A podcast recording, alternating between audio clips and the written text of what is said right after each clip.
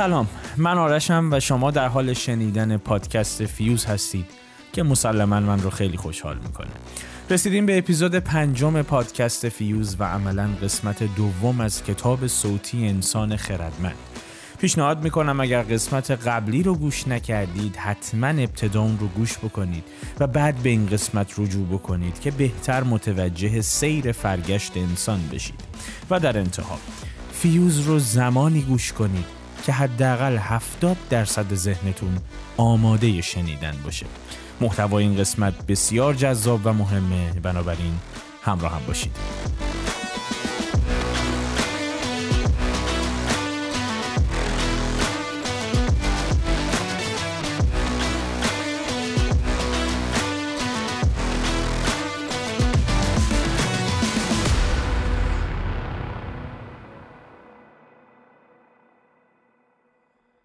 در قسمت قبل شنیدیم که انسان خردمند 150 هزار سال قبل در شرق آفریقا سکنا گزید.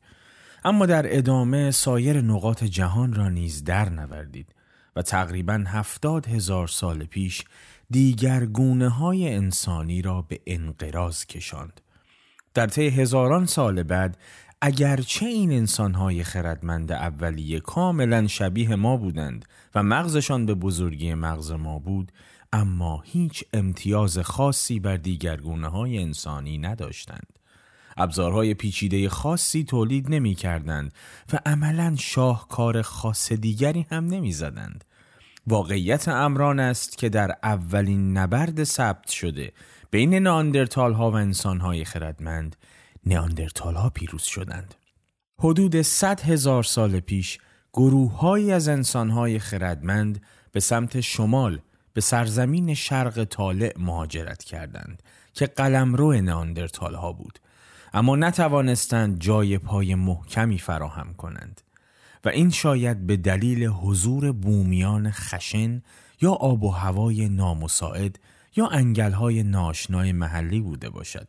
به هر دلیل انسانهای خردمند در نهایت عقب نشستند و نئاندرتال ها سروران خاور میانه باقی ماندند.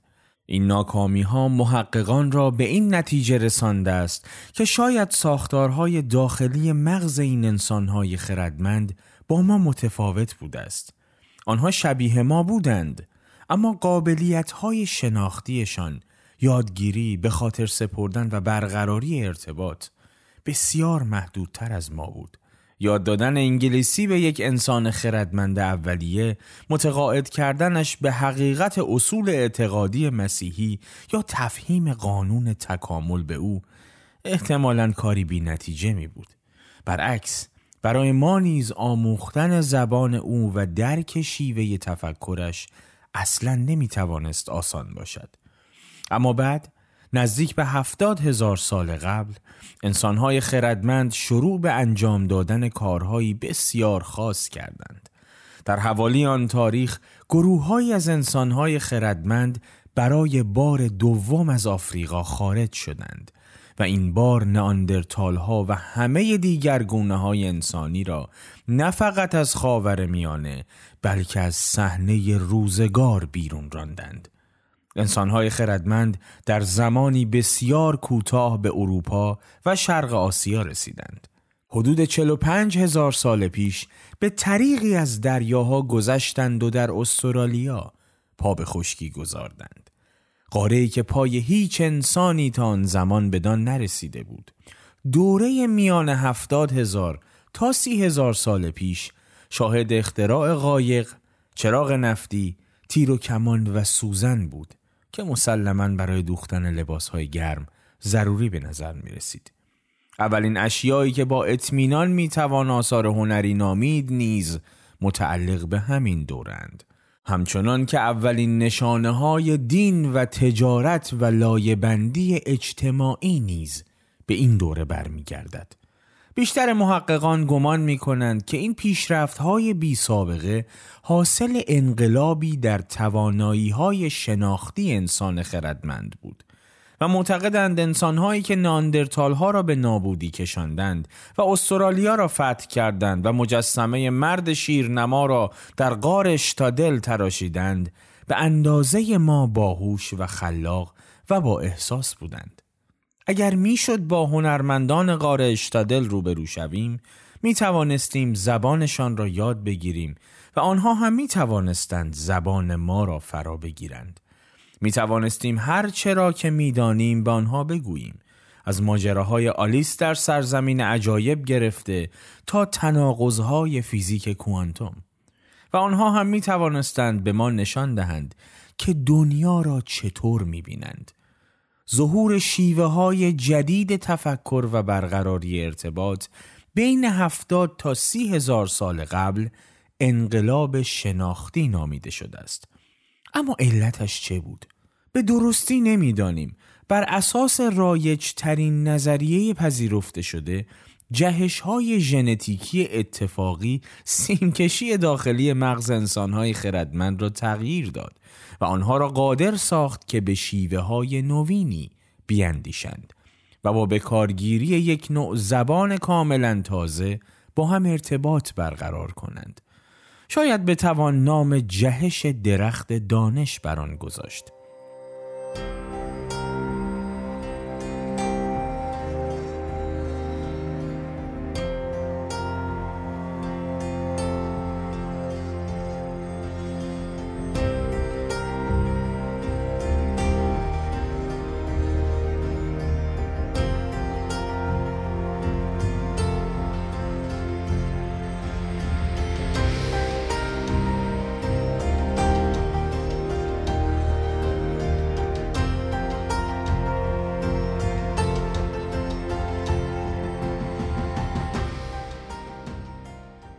این جهش در دی انسان خردمند به وجود آمد و نه در ناندرتال ها؟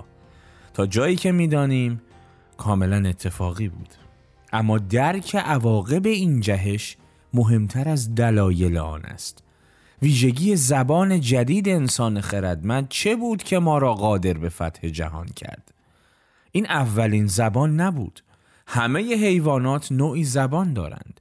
حتی حشراتی مثل زنبور و مورچه نیز می توانند با شیوه پیچیده خاص خود با هم ارتباط برقرار کنند و محل غذا را به همدیگر اطلاع دهند. این زبان اولین زبان صوتی هم نبود. بسیاری از حیوانات از جمله همه گونه های میمون ها زبان صوتی دارند. مثلا میمون های سبز از انواع پیام ها برای برقراری ارتباط استفاده می کنند. جانورشناسان نوعی پیام را شناسایی کردند که می‌گوید مواظب باش عقاب پیام اندک متفاوت دیگری می‌گوید مواظب باش شیر هنگامی که محققان صدای ضبط شده پیام اول را برای گروهی از میمون ها پخش کردند آنها ناگهان در جای خود ایستادند و وحشت زده به بالا نگاه کردند چون پیام هشدار به عقاب اشاره می کرد.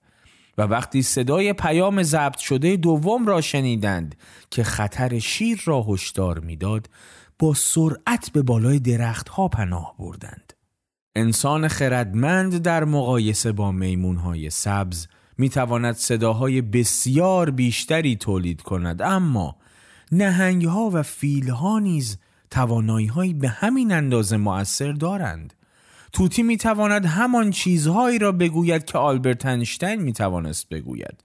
علاوه بر آن می‌تواند صدای زنگ تلفن یا به هم خوردن در یا آژیر را هم در بیاورد. امتیاز آلبرت انشتین در مقابل توتی ربطی به قابلیت های صوتی ندارد. پس چه چیزی زبان ما را اینقدر خاص می کند؟ رایج ترین پاسخ این است که زبان ما به گونه شگفتانگیز انعطاف پذیر است. ما با ترکیب تعداد محدودی آوا و نشانه می توانیم جملاتی نامحدود هر کدام با مفهوم خاص خود بسازیم. بدین وسیله می توانیم مقدار زیادی از اطلاعات جهان پیرامون را دریافت، ذخیره و منتقل کنیم. میمون سبز می تواند خطاب به دوستانش فریاد بزند مواظب با شیر اما انسان فعلی می تواند برای دوستانش تعریف کند که امروز صبح شیری را نزدیک رودخانه دید که در کمین یک گله گاو میش نشسته بود بعد می تواند محل دقیق این اتفاق و راههایی را هم که به آن محل می رسند توضیح دهند. با این اطلاعات دوستانش می توانند فکرهایشان را روی هم بریزند و راجع به رفتن به کنار رود برای فراری دادن شیر و شکار گاو میش با هم صحبت کنند.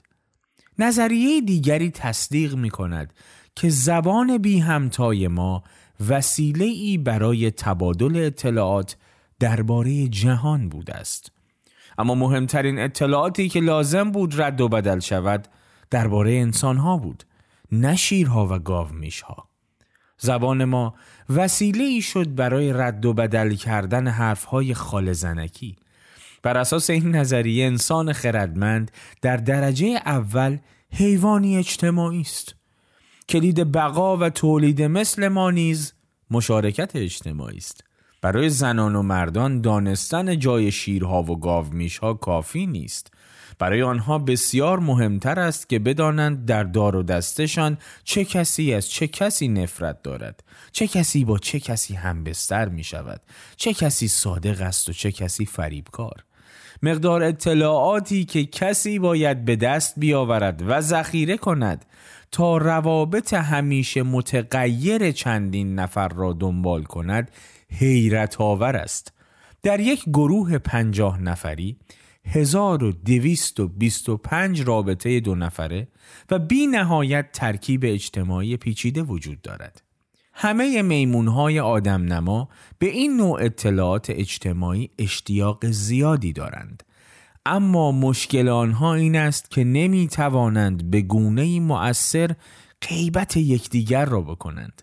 ناندرتال ها و انسان های خردمند اولیه هم احتمالاً برای غیبت کردن از همدیگر با مشکل روبرو بودند و این توانایی شومی است که در حقیقت برای همکاری در ابعاد وسیع لازم است.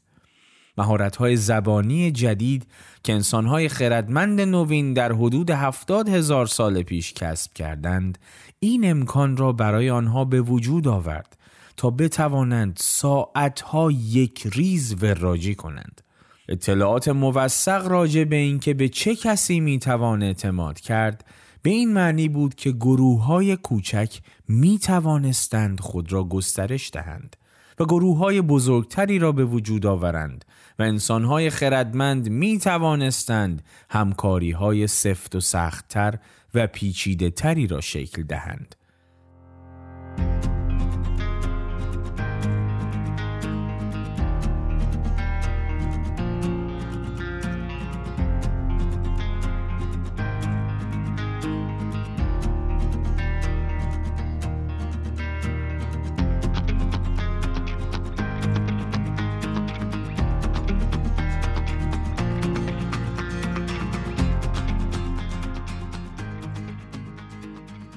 نظریه وراجی شاید شوخی به نظر آید ولی تحقیقات بسیاری بر آن صحه می‌گذارند حتی همین امروز بیشترین حجم مکالمات بشری ایمیل ها یا تماس های تلفنی یا ستون روزنامه ها را وراجی ها تشکیل می دهند.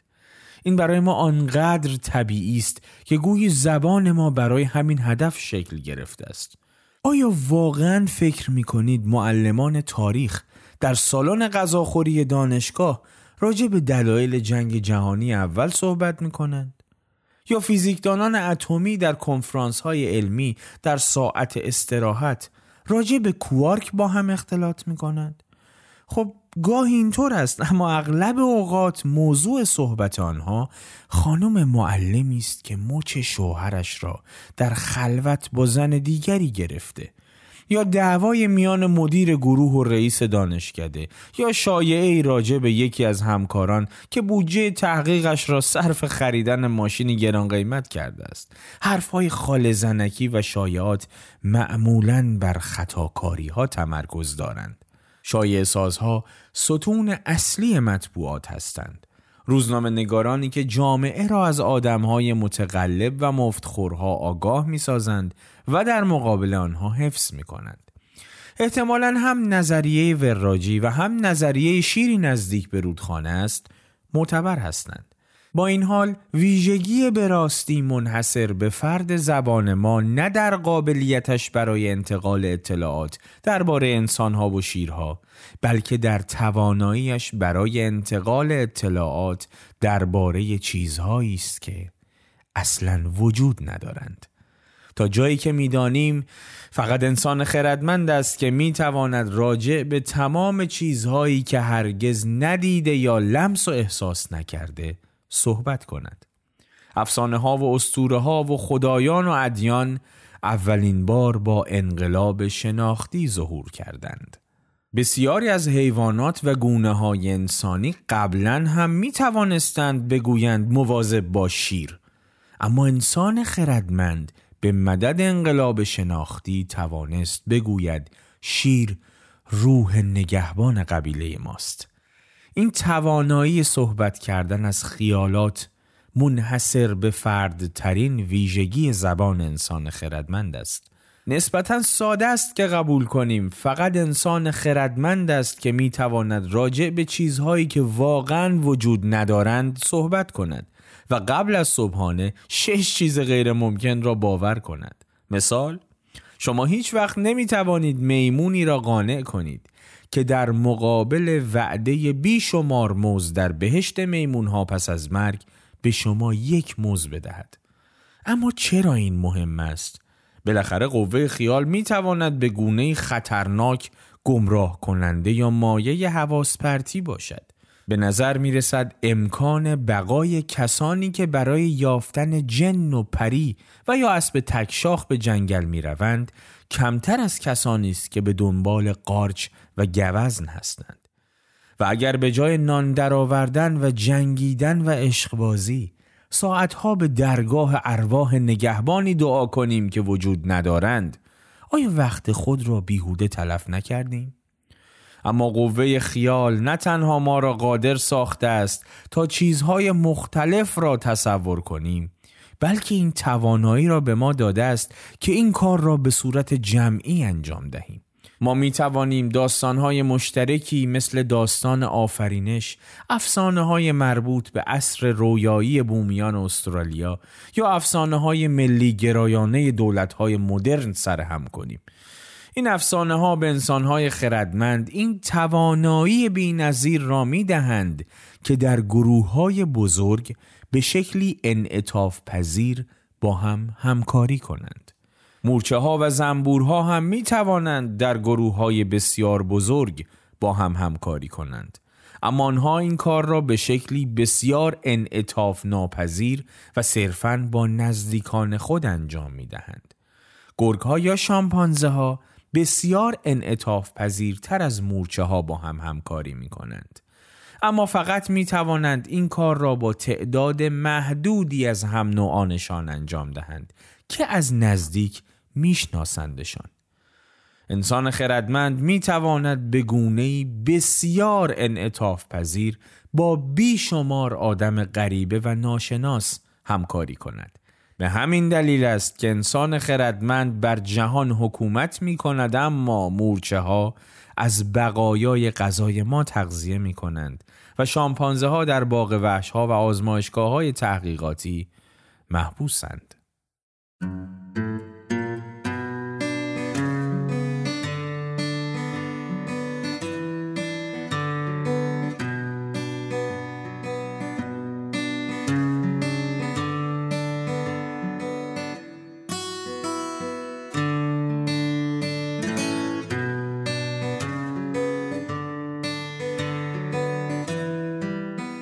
افسانه پژو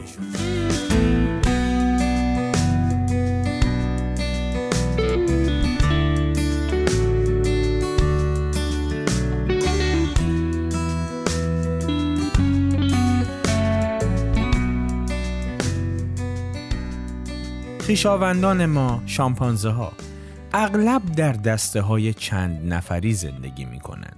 دوستی های سمیمانه برقرار می کنند با هم شکار می کنند و شانه به شانه با انترها و یوزپلنگها و شامپانزه های دشمن می جنگند. ساختار اجتماعی آنها معطوف به نظمی سلسله مراتبی است. فرد مسلط که تقریبا همیشه نر است نر آلفا خوانده می شود. دیگر نرها و ماده ها تقریبا مانند به رعایای پادشاهان سرسپردگی خود را با انداختن خود به پای او و خارج کردن صدایی از گلو نشان می دهند. نر آلفا تلاش می کند هماهنگی اجتماعی را در گروه حفظ کند. وقتی که دو عضو گروه با هم منازعه می کنند او دخالت می کند و جلوی خشونت را می گیرد.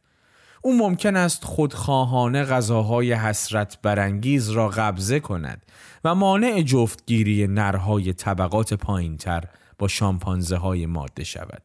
وقتی که دو حیوان نر بر سر نقش رهبری با هم می جنگند به طور معمول با تعداد زیادی از پیروان نر و ماده خود در گروه ائتلاف می کنند. رابطه میان اعضا در ائتلاف بر پایه ارتباط نزدیک روزانه است. مثل در آغوش کشیدن، نوازش، بوسیدن، تیمارداری و لطف و حمایت متقابل.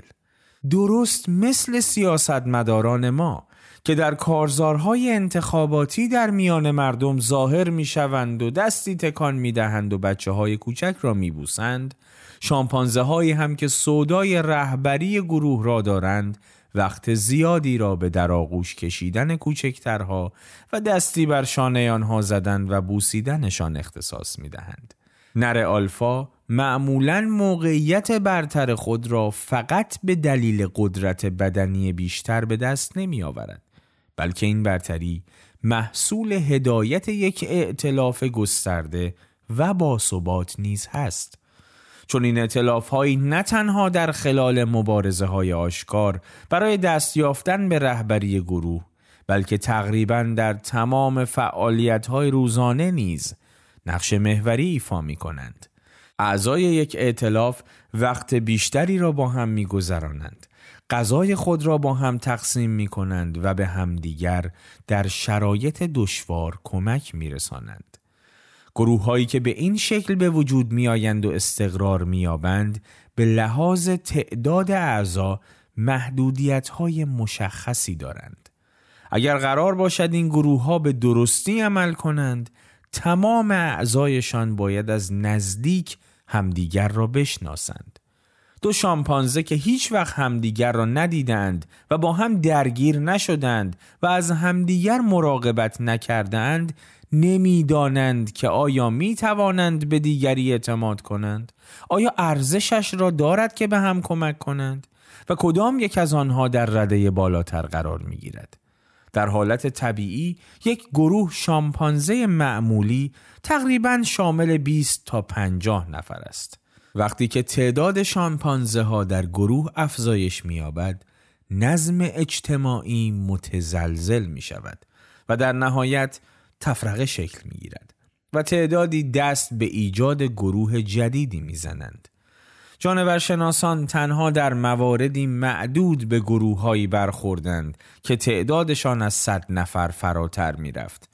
گروه های جداگانه معمولا با هم همکاری نمی کنند و بیشتر بر سر قلمرو و غذا با هم رقابت می کنند.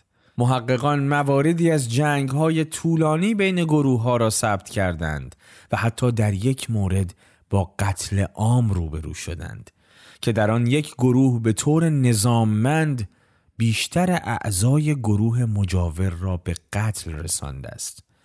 احتمالا الگوهای مشابهی بر زندگی انسانهای نخستین از جمله انسانهای خردمند اولیه نیز حاکم بوده است. انسانها مثل شامپانزه ها قرایزی اجتماعی دارند که به یاری آنها اجداد ما توانستند روابط دوستانه و نظم سلسله مراتبی برقرار کنند و در ضمن در کنار هم شکار کنند و بجنگند اما قرایز اجتماعی انسانها همانند شامپانزه ها صرفاً در انتباق با گروه های کوچک و صمیمی بود هرگاه که گروهی بسیار بزرگ می‌شد نظم اجتماعیش نیز در هم میریخت و از هم می پاشید. حتی اگر یک دره بسیار حاصلخیز می توانست غذای 500 نفر از انسانهای خردمند اولیه را در اختیارشان بگذارد همزیستی برای این تعداد غریبه غیر ممکن بود. چطور می توانستند در مورد اینکه چه کسی رهبر باشد چه کسی کجا شکار کند یا کی با کی جفتگیری کند به توافق برسند؟ در نتیجه انقلاب شناختی توانایی وراجی به انسان خردمند کمک کرد تا گروه های بزرگتر و باثباتتری را تشکیل دهد. اما حتی وراجی هم محدودیت های خود را دارد. تحقیقات جامعه شناختی نشان داده است که حد اکثر تعداد طبیعی اعضای گروهی که بر اساس وراجی به هم پیوند خوردند تقریبا 150 نفر است. اکثر مردم نه می توانند بیشتر از 150 نفر آدم را از نزدیک بشناسند و نه اینکه به طرز چشمگیر درباره آنها حرف بزنند و عراجیف ببافند شگفتانگیز است که بدانیم حتی امروز هم در سازمانهای انسانی حد نصاب تعداد اعضا چیزی در حدود همین رقم جادویی 150 نفر است. در کمتر از این حد نصاب اجتماعات انسانی، شرکت های تجاری، شبکه های اجتماعی و واحدهای نظامی عمدتا بر اساس آشنایی های نزدیک و صمیمانه و شایع سازی قادر به حفظ و ادامه حیات خود هستند. برای برقراری نظم نیازی به رتبه و مقام رسمی و القاب و عناوین و کتاب قانون نیست جوخه ای شامل سی سرباز یا حتی گروهانی متشکل از صد سرباز با اتکا به روابط نزدیک و صمیمانه و با حد اقلی از انضباط رسمی می تواند به خوبی عمل کند و کارایی داشته باشد.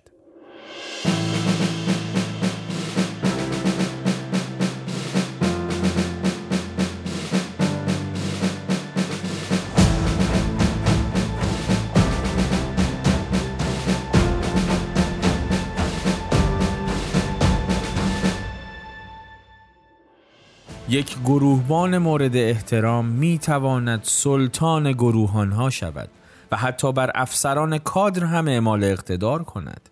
یک شرکت خانوادگی کوچک و جمع و جور نیز می تواند بدون داشتن هیئت مدیره و مدیر عامل و یا حسابدار به حیاتش ادامه دهد و رونق پیدا کند.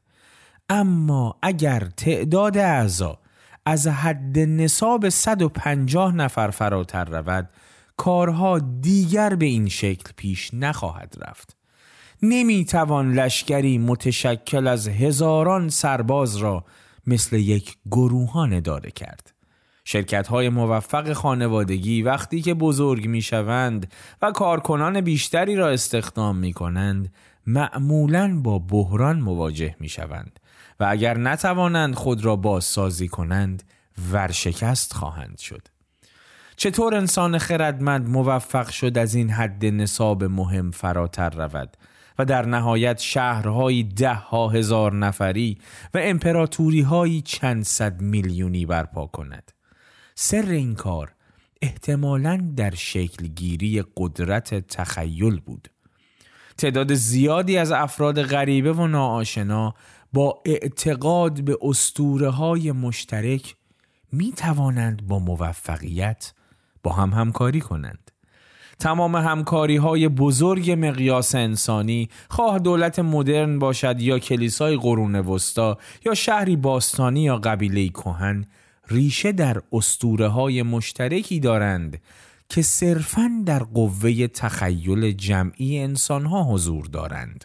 مثال کلیساها بر بنیاد اسطوره های دینی مشترک بنا می شوند دو کاتولیک که هرگز یکدیگر را ندیدند می توانند در کنار هم به جنگ صلیبی بروند.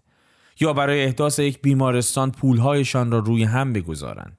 چرا که هر دو معتقدند خدا در قالب انسان تجسد یافت و اجازه داد به صلیبش بکشند تا ما را از بار گناهانمان برهاند. دولت ها نیز بر پایه افسانه های مشترک ملی بنا می شوند دو نفر سرب که اصلا یکدیگر را نمی‌شناسند ممکن است جانشان را برای نجات همدیگر به خطر اندازند. زیرا هر دو به وجود ملت سرب و سرزمین سرب و پرچم سرب اعتقاد دارند. نظام های غذایی هم بر اسطوره های حقوقی مشترک استوارند. دو وکیل که اصلا یکدیگر را نمی‌شناسند با هم تلاش می کنند از فردی کاملا غریبه دفاع کنند. زیرا هر دو به وجود قانون و عدالت و حقوق بشر و صد البته حق الوکاله‌ای که می‌گیرند اعتقاد دارند با این حال هیچ کدام از اینها خارج از محدوده داستانهایی نیستند که مردم از خود در میآورند و برای هم نقل می کنند. بیرون از قوه تخیل مشترک انسانها نه خدایان نه ملتها نه پول نه حقوق بشر نه قوانین و نه عدالت هیچ کدام وجود ندارند.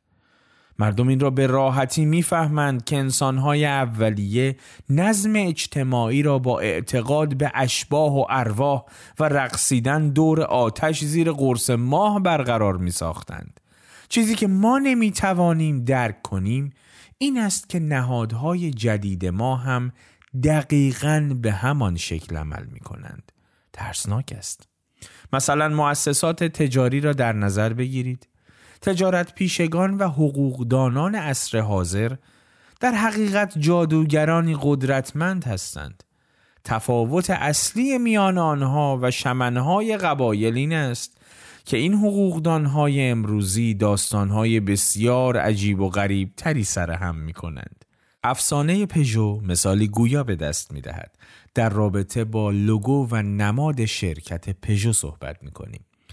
نمادی تصویری که تا حدی به مجسمه مرد شیرنما در قار اشتادل شباهت دارد. امروز از پاریس تا سیدنی روی اتومبیل ها و کامیون ها و موتورسیکلت ها دیده می شود. این زیوری است که کاپوت وسایل نقلیه ساخت پژو را می آراید. یکی از قدیمی ترین و بزرگترین شرکت های اتومبیل سازی در اروپا. پژو به صورت یک شرکت کوچک خانوادگی در روستای والانتینیه درست 300 کیلومتر دورتر از قاره اشتادل آغاز به کار کرد.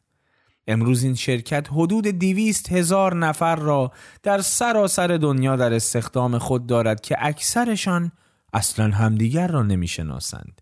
همکاری این افراد غریبه چنان کار آمده است که در سال 2008 پژو بیش از یک میلیون اتومبیل تولید کرد و به درآمدی در حدود 55 میلیارد یورو دست یافت. بر چه اساسی می توانیم بگوییم که شرکت پژو رسما وجود دارد؟ اتومبیل های پژو زیادی وجود دارند ولی اینها طبعا خود شرکت نیستند. حتی اگر تمام اتومبیل های پژو در سراسر دنیا همزمان جمع آوری و اوراق شوند باز پژو از بین نخواهد رفت. پژو باز به تولید خود ادامه خواهد داد و گزارش سالانش را منتشر خواهد کرد. این شرکت چندین کارخانه، ابزار و ماشینالات و نمایشگاه دارد و تعداد زیادی تعمیرکار و حسابدار و منشی را به کار گماشته است ولی باز هم همه اینها پژو نیستند. یک فاجعه ممکن است همه کارکنان پژو را راهی دیار دیگر کند. و یا تمام خط تولید و دفاتر اجراییش را با خاک یکسان کند اما حتی در این صورت هم شرکت می تواند وام بگیرد کارکنان جدیدی استخدام کند کارخانه های جدیدی بسازد و ماشینالات نو بخرد پژو چند مدیر و سهامدار دارد ولی آنها هم قطعا خود شرکت نیستند. ممکن است همه مدیران اخراج شوند و همه سهام ها فروخته شود. اما شرکت هنوز پابرجا خواهد بود. منظوری نیست که پژو رویین تن و نامی راست. اگر یک قاضی رأی به انحلال شرکت دهد کارخانه های پژو سرپا خواهند ماند و کارکنان و حسابداران و مدیران و سهامدارانش همه به زندگی خود ادامه خواهند داد اما پژو بلافاصله از بین خواهد رفت در یک کلام اینطور به نظر می رسد که پژو هیچ رابطه بنیادینی با جهان مادی ندارد. پس آیا پژو واقعا وجود دارد؟ پژو ساخته و پرداخته تخیل جمعی ماست. حقوقدانان آن را فرض قانونی یا fiction legal می نامند. فرض قانونی را نمی توان به چشم دید چون از جنس ماده نیست. اما موجودیتی حقوقی دارد و درست مثل من و شما به قوانین کشورهایی که در آنها عمل می کند پیوند خورده است. این شخصیت حقوقی می تواند حساب بانکی باز کند و املاکی داشته باشد. مالیات بدهد و می توان علیهش اقامه دعوا کرد و حتی آن را تحت پیگرد قانونی قرار داد. پژو به آن دسته از فرضهای قانونی تعلق دارد که شرکتهای با مسئولیت محدود خوانده می شوند. ایده ای که در پشت چنین شرکتهایی قرار دارد یکی از نبوغ آمیزترین ابداعات بشر است. انسان خردمند هزارها سال بدون این شرکت ها زندگی می کرد. در طول بخش بزرگی از تاریخ ثبت شده مالکیت فقط می توانست به خود انسان تعلق داشته باشد. آن نوع انسان هایی که روی دو پا راه می رفتند و مغزهای بسیار بزرگی داشتند.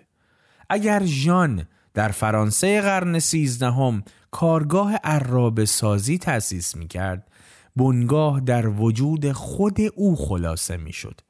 اگر عرابه ای که ساخته بود یک هفته بعد از خرید خراب می شد خریدار ناراضی می توانست از شخص ژان شکایت کند.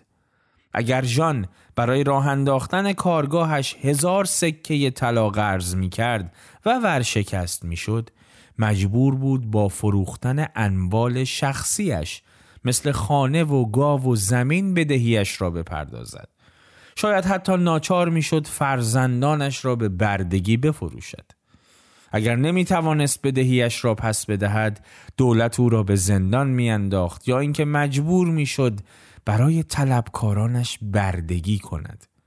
او در قبال تمام تعهدات کارگاهش بدون هیچ محدودیتی مسئولیت کامل داشت.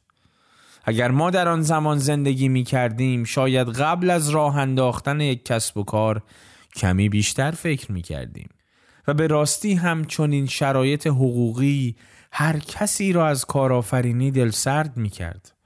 همه از فعالیت های بازرگانی جدید و پذیرا شدن خطرات اقتصادی می ترسیدن و به نظر می رسید این کار ارزش به خطر انداختن خانواده و کشاندن آنها به فقر و تنگ دستی را ندارد. به همین دلیل بود که انسانها به صورت جمعی تصور وجود شرکت هایی با مسئولیت محدود را در ذهن خود پروراندند. چون این شرکت هایی از نظر حقوقی مستقل از افرادی بود که آنها را تأسیس می کردند یا در آنها سرمایه گذاری می کردند یا ادارهشان را بر عهده داشتند. در طول صده های اخیر چون این شرکت هایی بازیگران اصلی عرصه اقتصاد بودند و چنان به آنها عادت کردیم که فراموش می کنیم اینها فقط در تخیل ما وجود دارند.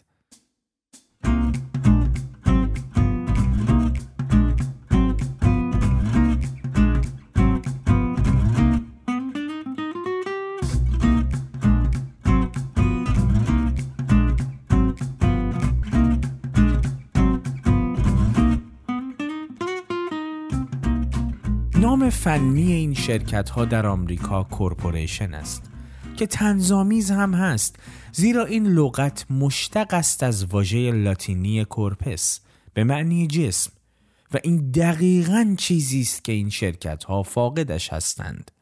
علا رغم اینکه این شرکت ها جسم واقعی ندارند نظام حقوقی آمریکا با آنها مثل اشخاص حقوقی رفتار می کند چنان که گویی موجوداتی انسانی هستند. در سال 1896 میلادی زمانی که آرمان پژو یک کارگاه فلزکاری را که فنر و اره و دوچرخه تولید می کرد از والدینش به ارث برد و تصمیم گرفت که آن را در کار تولید اتومبیل بیاندازد نظام حقوقی فرانسه هم چنین کرد پژو بدین منظور شرکتی با مسئولیت محدود تأسیس کرد و اسم خود را روی شرکت گذاشت. اما شرکت مستقل از او بود. اگر اتومبیلی خراب می‌شد خریدار می توانست از شرکت پژو و نه از آرمان پژو شکایت کند. اگر شرکت میلیون ها فرانک وام می گرفت و ورشکست می شد آرمان پژو شخصا حتی یک فرانک هم به کسی بدهکار نمی شد این وام به شرکت پژو داده شده بود و نه به شخص آرمان پژو انسان خردمند آرمان پژو در سال 1915 مرد اما شرکت پژو کماکان به خوبی به حیاتش ادامه می دهد. آرمان پژو شرکت پژو را دقیقا چطور تأسیس کرد؟ دقت کنید. تقریبا به همان شکلی که کاهنان و جادوگرها در طول تاریخ خدایان و شیاطین را خلق کردند و به همان صورتی که هزاران کشیش فرانسوی همچنان پیکر مسیح را هر یک شنبه در کلیسای محل می آفریدند. همه ماجرا بر محور داستان پردازی و متقاعد کردن مردم به باور کردن آنهاست. در مورد کشیش های فرانسوی. داستان اصلی مربوط می شد به زندگی و مرگ مسیح. طبق روایت کلیسای کاتولیک. بر اساس این داستان اگر کشیشی کاتولیک ملبس به جامعه مقدسش با ابهت و وقار در لحظه مناسب کلام درست را بر زبان می آورد نان و شرابی معمولی به گوشت و خون خدا یا همان مسیح تبدیل می شد کشیش می گفت این جسم من است. و وردی می خواند و نان تبدیل می شد به گوشت مسیح.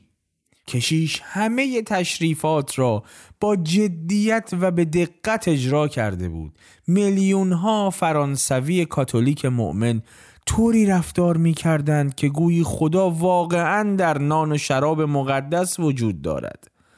در مورد شرکت پژو هم داستان اصلی بر سر مجموعه قوانین حقوقی مصوب پارلمان فرانسه بود. به گفته قانونگذاران فرانسه اگر یک وکیل معتبر همه آینها و مناسک قضایی را به درستی به جا می آورد و همه وردها و سوگندهای لازم را هم روی تکه کاغذی آرمدار ثبت می کرد و امضای مبارک خود را هم پای این سند می گذاشت آن وقت اجی مجی لاترجی یک شرکت جدید ثبت و دارای شخصیت حقوقی می شد. در سال 1896 که آرمان پژو تصمیم گرفت شرکتش را تأسیس کند وکیلی را اجیر کرد تا تمام این مناسک مقدس را به جا آورد هنگامی که وکیل تمام اینها را درست به جا آورد و همه وردها و سوگندهای لازم را بر زبان مبارک جاری ساخت میلیونها شهروند شریف فرانسوی چنان رفتار کردند که گویی شرکت پژو واقعا وجود خارجی دارد. اشتباه نکنید. داستان سرایی تأثیر گذار کار آسانی نیست. مشکل در سرهم کردن داستان نیست. بلکه در باوراندن آن به دیگران است. بخش اعظم تاریخ حول محور همین سوال می گردد چطور کسی میلیون ها نفر را متقاعد می کند که داستان های خاصی را راجع به خدایان و یا ملت و یا شرکت با مسئولیت محدود باور کنند؟ اما وقتی داستان موفق از کار در می آید به انسان خردمند توان خارق العاده می دهد زیرا میلیون ها انسان غریبه با هم را قادر می سازد در راه اهداف مشترک با یکدیگر همکاری کنند. تصور کنید چقدر سخت بود اگر می‌خواستیم فقط با سخن گفتن از چیزهایی مثل رودخانه و درخت و شیر که واقعا وجود دارند. دولت یا کلیسا یا نظامهای حقوقی به وجود آوریم. در طول این سالها انسانها شبکه بسیار پیچیده ای از داستانها را به هم بافتند. درون این شبکه تخیلاتی مثل پژو نه تنها موجودیت دارد بلکه نیروی عظیمی را هم در خودن باشته است. در محافل اکادمیک به آنچه انسانها از طریق این شبکه داستانها خلق می کنند خیال یا پندار یا همون فیکشن مفاهیم اجتماعی یا واقعیت های خیالی می گویند. واقعیت خیالی دروغ نیست. اگر من بگویم در کنار رودخانه شیر هست در حالی که به خوبی می‌دانم اینطور نیست خب دروغ گفتم. در دروغ چیز خاصی نیست. میمون های سبز و شامپانزه ها هم می توانند دروغ بگویند. مثلا میمون سبزی دیده شده است که فریاد می‌زد مواظب با شیر آنجاست بیان که شیری آن اطراف باشد این هشدار به راحتی میمونی را که تازه موزی پیدا کرده بود ترساند و فراری داد و دروغگو را به حال خود گذاشت تا بتواند آن موز را بدزدد برخلاف دروغ اما واقعیت خیالی چیزی است که هر کسی آن را باور می کند و تا زمانی که این باور مشترک وجود دارد واقعیت خیالی در جهان اعمال قدرت می کند مجسم ساز غار اشتادل شاید صادقانه به وجود روح نگهبان مرد شیرنما اعتقاد داشت. بعضی از جادوگران شارلاتان هستند. اما اغلب آنها صادقانه به وجود خدایان و شیاطین باور دارند. بیشتر میلیونرها حقیقتا وجود پول و شرکتهای با مسئولیت محدود را باور دارند. اکثر فعالان حقوق بشر خالصانه به وجود حقوق بشر ایمان دارند. در سال 2011 که سازمان ملل از دولت لیبی خواست که حقوق انسانی مردم لیبی را رعایت کند هیچ کس دروغ نمی گفت هرچند که هم سازمان ملل و هم لیبی و هم حقوق بشر ساخته و پرداخته تخیلات زاینده ذهن ما هستند. از زمان انقلاب شناختی انسان خردمند در واقعیتی دوگانه زیسته است. از یک طرف واقعیت عینی رودخانه و درخت و شیر و از طرف دیگر واقعیت خیالی خدایان و ملتها و شرکتها واقعیت خیالی به مرور زمان قدرتمندتر شد به طوری که امروزه حتی بقای رودخانه ها و درخت ها و شیرها هم وابسته به لطف موجوداتی خیالی مانند خدایان و ملت ها و شرکت هاست.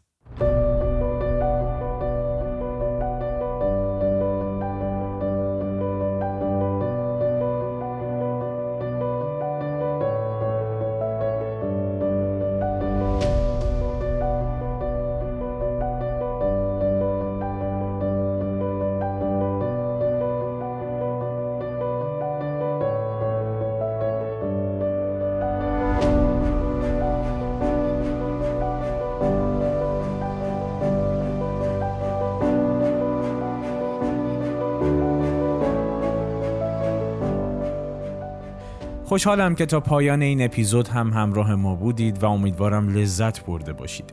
در انتهای این اپیزود لازم یادآوری کنم که اگر پادکست فیوز رو مفید می‌دونید بزرگترین حمایتتون می‌تونه به اشتراک گذاشتن و معرفی این محتوا به دیگر دوستانتون باشه. اساسا روش جذب مخاطب برای پادکست خیلی شبیه کاسبی سنتیه. یعنی عملا سینه به سینه است. اگر قصد حمایت مالی از پادکست رو هم داشتید لینک مربوط به حمایت مالی رو در توضیحات پادکست اضافه کردم براتون. منتظر باشید قسمت بعدی رو هم به زودی تقدیمتون می‌کنم. بنابراین از دستش ندید که هر چی جلوتر میریم جذابتر میشه. تا بعد بدرود.